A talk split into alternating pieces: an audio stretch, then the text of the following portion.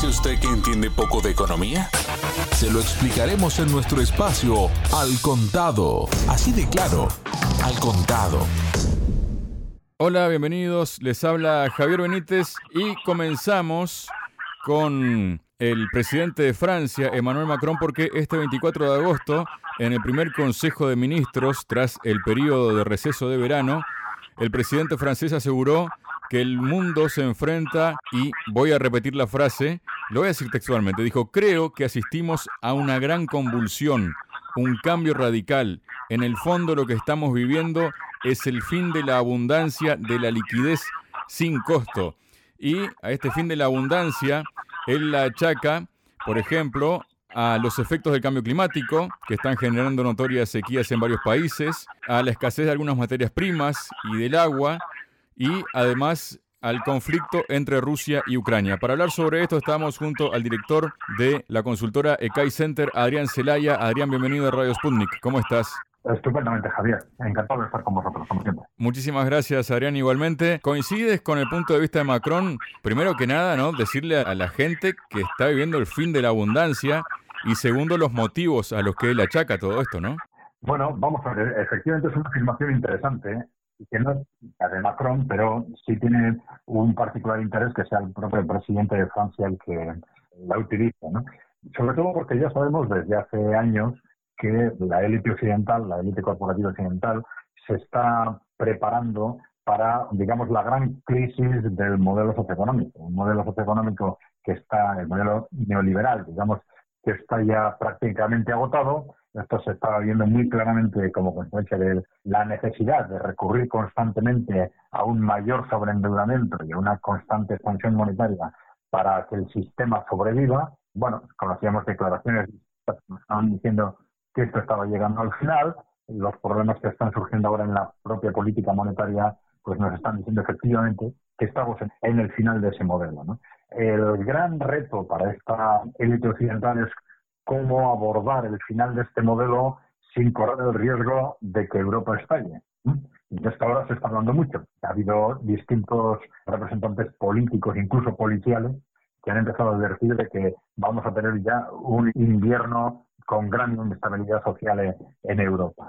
Pero lo que está ocurriendo es que se están juntando distintos factores que todos prever que sean los que efectivamente provoquen el estallido de ese modelo neoliberal que está agotado y ya desde el año 2020, a través de este proyecto Gran Reinicio del Foro Económico Mundial, las grandes multinacionales habían expresamente admitido que efectivamente el modelo está agotado y que hay que hacer algo para cambiarlo y sustituirlo.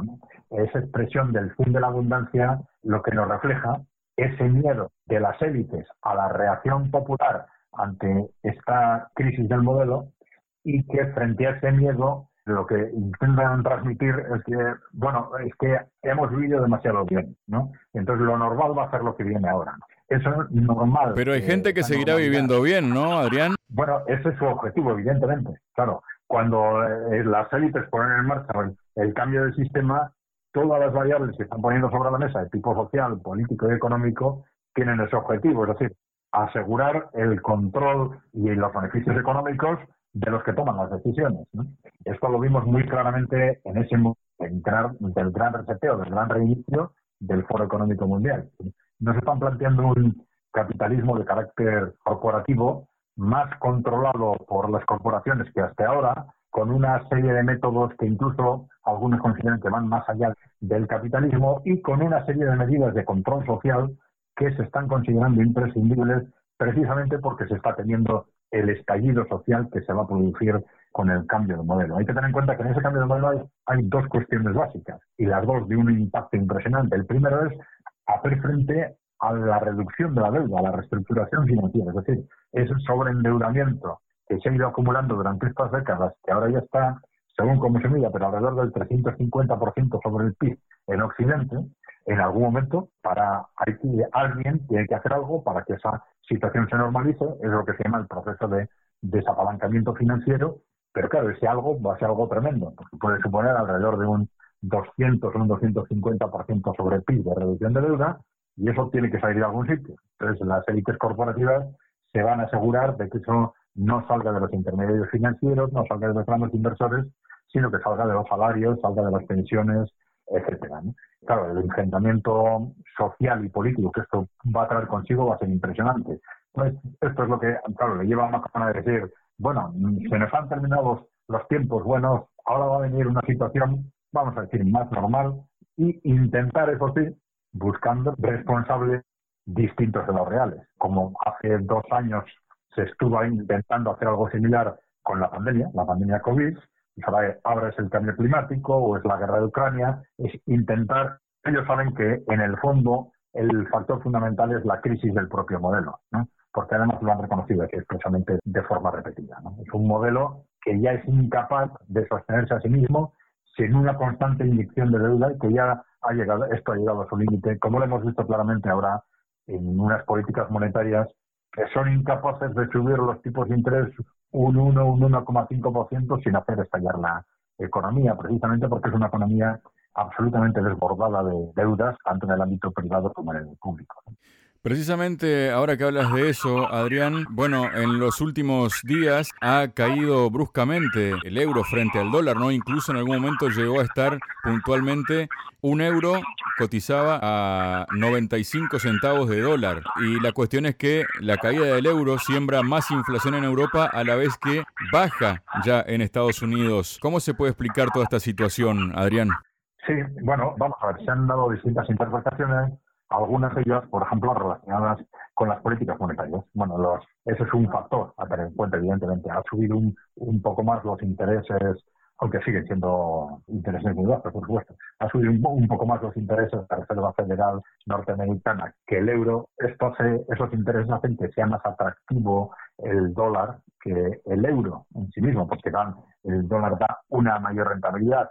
Eso es un factor que en sí mismo empuja una mayor valoración del dólar. Pero es un factor, un factor más que es importante en circunstancias normales, pero que ahora hay que considerarlo claramente como un factor secundario, porque el factor fundamental es el conjunto de amenazas que existen sobre la economía europea de forma diferencial sobre la economía norteamericana. A partir del estallido bélico en Ucrania, se han sucedido una serie de medidas disparatadas de de sanciones que han tenido consecuencias radicalmente distintas de las que de las que se pretendían y que han continuado y han continuado en la, en la misma dirección y sabemos que todas esas medidas aparentemente tienen el objetivo de hacer daño a, la economía rusa, pues efectivamente hacen daño a la economía rusa, pero un daño limitado, que no sabemos muy bien hasta qué punto además se, neutraliza por la eh, subida de los precios de la energía y por otro lado benefician a Estados Unidos, eso sí, un daño tremendo, un daño estructural gravísimo a la economía de Europa Occidental.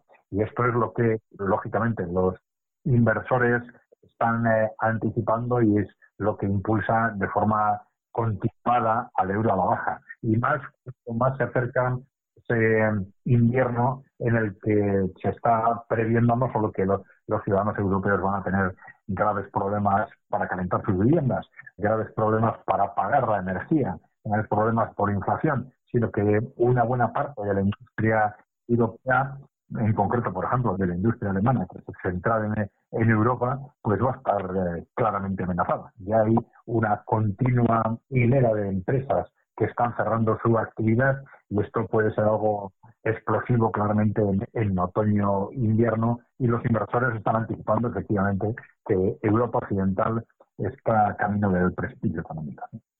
Justamente el euro ha sido atacado en los últimos días, ¿no? Para que bajara por debajo, digamos, del, del, dólar, ¿no? En Europa, en algún momento, desde las autoridades se había especulado con el hecho de que un euro más barato favorecería las exportaciones, pero luego también nos explicaba la cara B de esa moneda, ¿no? Que es el hecho de que las importaciones para los europeos, y más como tú mencionabas en este contexto de escasez de recursos energéticos o de encarecimiento por dejar de comprarle a Rusia para en favor de a Estados Unidos, eso podría más perjudicar que favorecer a la larga a Europa, Adrián. Sí, efectivamente. Las variaciones de precios entre las monedas tienen siempre ese doble efecto. Depende cuál sea la prioridad de cada momento, pues hay que considerar una variación de la moneda de una forma o de otra. Claro, en este momento, si tenemos en cuenta cuáles son los retos estructurales más inmediatos, es evidente que la inflación es el fundamental, es el desequilibrio fundamental que Europa tiene sobre la mesa. Y frente a la inflación, pues un deterioro del valor de su moneda, aunque efectivamente puede beneficiar algo las exportaciones, lo que hace es incrementar el coste de las importaciones, por tanto, agravar ese problema fundamental que es el problema de la, inflación. En conjunto, evidentemente, ese deterioro del valor de la moneda en el caso de Europa en este momento habría que considerarlo como especialmente negativo de, simplemente desde esa perspectiva de efectos sobre exportaciones e importaciones.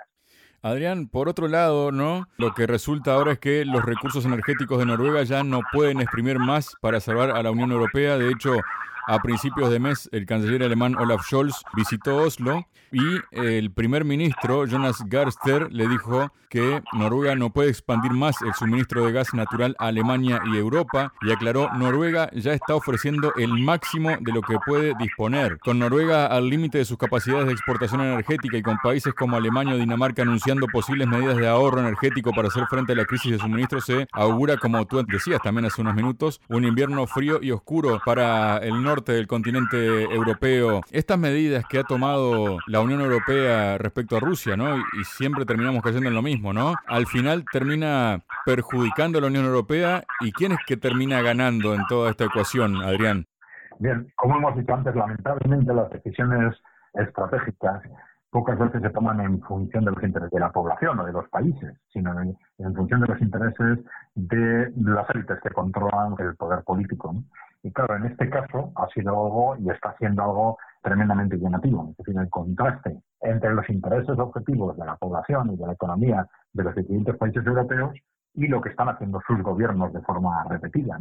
Es decir, en el caso de Alemania es especialmente paradigmático. Están tomando constantemente medidas que están destruyendo de forma radical su propia economía en base a intereses geopolíticos de esa élite, vamos a decir, atlántica, transnacional, pero bueno, que controla de hecho Europa y Estados Unidos, que en un momento determinado, bueno, ya sabemos desde hace años que se sentía de alguna forma amenazada por el auge de los países emergentes, de Rusia y de China sobre todo, pero que a raíz de, del estallido del conflicto bélico en Ucrania ha sonado la, ha hecho sonar las campanas de alarma y que ha supeditado absolutamente todo al objetivo de contener y vamos a decir y someter a Rusia y después a, China también. Entonces, dentro frente a ese objetivo geopolítico, está claro que esa élite está dispuesta a hundir la economía europea. Y lo está haciendo, y lo está haciendo de forma continuada. Claro, esto solo puede tener una lógica todavía más preocupante, porque ese hundimiento económico va a provocar casi necesariamente un estallido social durante el invierno. Y esto significa que esta élite tiene, está ya contando y las amenazas están claramente sobre la mesa, con unos eh, niveles de represión inauditos, pero que necesariamente son los que, desde el punto de vista de sus intereses, va a tener que poner sobre la mesa para hacer posible estas dos cosas, es decir, continuar con esa estrategia de sometimiento a toda costa de Rusia y de China y en base a ello hundir o aceptar el hundimiento de la economía europea. Es un futuro a corto plazo va a decir terrible y amenazante al que nos enfrentamos, pero que es desgraciadamente el más probable. Nos estamos encontrando con crisis, como que se ello, constantes en los distintos gobiernos europeos. Bueno, habéis mencionado al caso de Sol, sabemos que también en el caso de Sol está estallando una crisis sobre una más que probable complicidad de él y de otros compañeros con la obtención de beneficios disparatados por parte de la, gran banca internacional, de la banca Warburg en, concreto, a través del Ayuntamiento de Hamburgo. Todos estos factores nos están revelando que la debilidad estructural de los dirigentes europeos, su sometimiento a esas élites corporativas y financieras y en qué medida, bueno, a medida que estas situaciones se agravan, pues esos vínculos también en algunas ocasiones están estallando o se están haciendo evidentes están saliendo a la luz y están provocando también crisis de gobierno. Bueno, vamos a ver en concreto desde el punto de vista de los, de los suministros qué sucede, pero claro, salvo que hubiera un cambio absolutamente radical de las estrategias geopolíticas de los dirigentes europeos, parece que realmente vamos hacia un otoño y hacia un invierno tremendamente difíciles y no, solo ya en el ámbito energético, sino que desde el ámbito energético esto ya se va a trasladar al, al conjunto de las economías de nuestros países. Vamos a tener cierres masivos de empresas, se va a disparar el desempleo, la inflación va a destruir las economías modestas, la situación realmente va a ser, va explosiva. Por otro lado, Adrián, y tal vez en contraste con todo esto, días pasados se ha conocido que China ha decidido condonar la deuda de 17 países de África generadas a través de 23 préstamos recientes, además de aumentar la cooperación. En el actual contexto global de la economía y en particular de Europa y Estados Unidos, ¿qué viene a significar esto, Adrián? Bueno, vamos a ver, yo creo que esto significa dos cosas. Por un lado, por un lado nos da una referencia de la capacidad financiera de China. Es algo tremendamente importante en este caso. Es decir, frente a economías super entidades como las economías occidentales, Europa y Estados Unidos, China también tiene un nivel de deuda acumulado importante, aunque destinado fundamentalmente a inversión. Ahí tiene la, la amortización de esa deuda, en la digestión de esa deuda, tiene efectivamente un reto importante, pero vemos como en conjunto su capacidad económica, su capacidad financiera es altísima y esto le sitúa en primer lugar en, el mundo en cuanto a su capacidad de tejer relaciones comerciales, relaciones de inversión, etcétera. Pero hay una, esto tiene una, segunda versión y es una, un segundo, una segunda vertiente muy importante y es el diferente estilo de las relaciones que con los países en desarrollo y con África en concreto han venido estableciendo China por un lado y Rusia por el otro, frente a las que venían estableciendo los países occidentales. Países occidentales que partían casi siempre de relaciones de tipo colonial, que transformaron esas relaciones coloniales postcoloniales, pero en un tipo de relaciones de carácter, vamos a ver, extractivo, pero siempre tratando a estos países como los países a los que permanentemente había que o amenazar comprar y con una absoluta despreocupación por el impacto que ese tipo de relaciones podrían tener sobre el futuro de esas sociedades. China y Rusia están haciendo algo absolutamente distinto, fundamentalmente China en el ámbito económico, Rusia en el ámbito político y, más bien político y militar, pero están haciendo apuestas eh, de interés mutuo por el desarrollo de estos países. China les está, Rusia, por ejemplo, les está ayudando significativamente a librarse de la opresión neocolonial, por ejemplo, de los, de los países europeos. Esto con el caso de, de Francia lo estamos viendo muy claro en, en, bastantes países que se están librando de esa opresión bélica de Francia gracias al apoyo al apoyo ruso. Y en el caso de China vemos una continuo en base a esa doctrina win-win, en que las inversiones de China se destinan fundamentalmente no tanto financiar a los gobiernos, no tanto financiar el gasto de los gobiernos, sino financiar proyectos de inversión.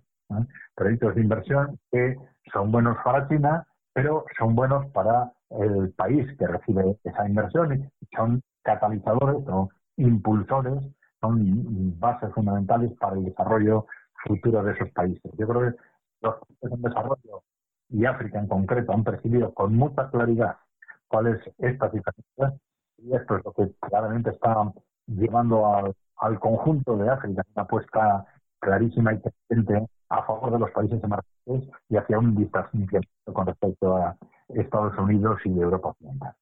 Muchas gracias, Adrián. Muy bien, Javier. Seguimos en contacto eh, cuando quieras.